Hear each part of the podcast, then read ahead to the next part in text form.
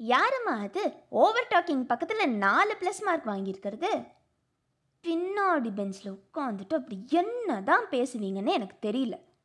இப்போ நீங்களாம் பேசுகிறத நிறுத்தலைன்னா நான் கிளாஸே எடுக்க மாட்டேன் கிளாஸை விட்டு வெளில போயிடுவேன். இப்படியான வசனங்களை கண்டிப்பாக எல்லாரோட ஸ்கூல் வாழ்க்கையிலையும் நம்ம கேட்டிருப்போம்.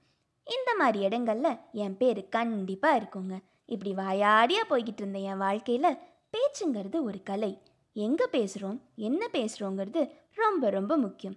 நீ தான் நல்லா பேசுகிறல்ல மேடை ஏறி தான் பேசேன் அப்படின்னு சொன்ன சில நல்ல மனிதர்கள் என்னைய மேடை ஏற்றியும் அழகு பார்த்தாங்க. மேடையில் பேசுகிறதுன்னும் அவ்வளோ சாதாரணமான விஷயமா எனக்கு படலங்க.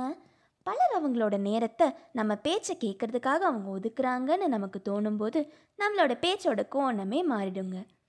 மேடையேறி பேசி பழகுனதுக்கப்புறம் பேச்சுக்குன்னு ஒரு தனி ஆற்றல் உண்டுங்கிறத நான் நல்லா புரிஞ்சுக்கிட்டேன்.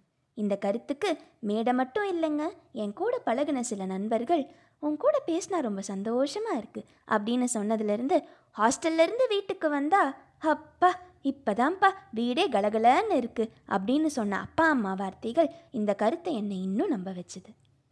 நம்மளோட பேச்சு நமக்கும் நம்மளை சார்ந்தவங்களுக்கும் ஒரு ஆனந்தத்தையும் புத்துணர்ச்சியும் தருதுங்கிற பட்சத்தில் பேச்சு ஒரு சிறந்த கருவிதானுங்க.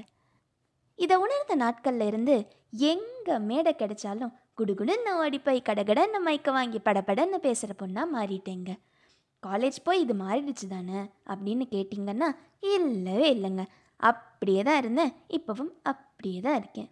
நான் தனஸ்ரீமதி பொள்ளாச்சியில் பிறந்து வளர்ந்து கோவையில் ரொம்ப பிரபலமான கல்லூரியில் சிவில் இன்ஜினியரிங் படிச்சுட்டு இருக்க ஒரு என்ஜினியரிங் ஸ்டூடெண்ட் தாங்க நான். இன்னும் தெளிவாக சொல்லணும்னா இந்நேரம் டிகிரி முடித்து அலுமினி ஆயிருக்க வேண்டிய பொண்ணு. கொரோனா வந்தனால எப்போ படித்து முடித்து எப்போ டிகிரி வாங்கி என்ன பண்ணும் அப்படிங்கிற குழப்பத்தில் இருக்கிற ஒரு பாவப்பட்ட ஃபைனல் இயர் ஸ்டூடெண்ட்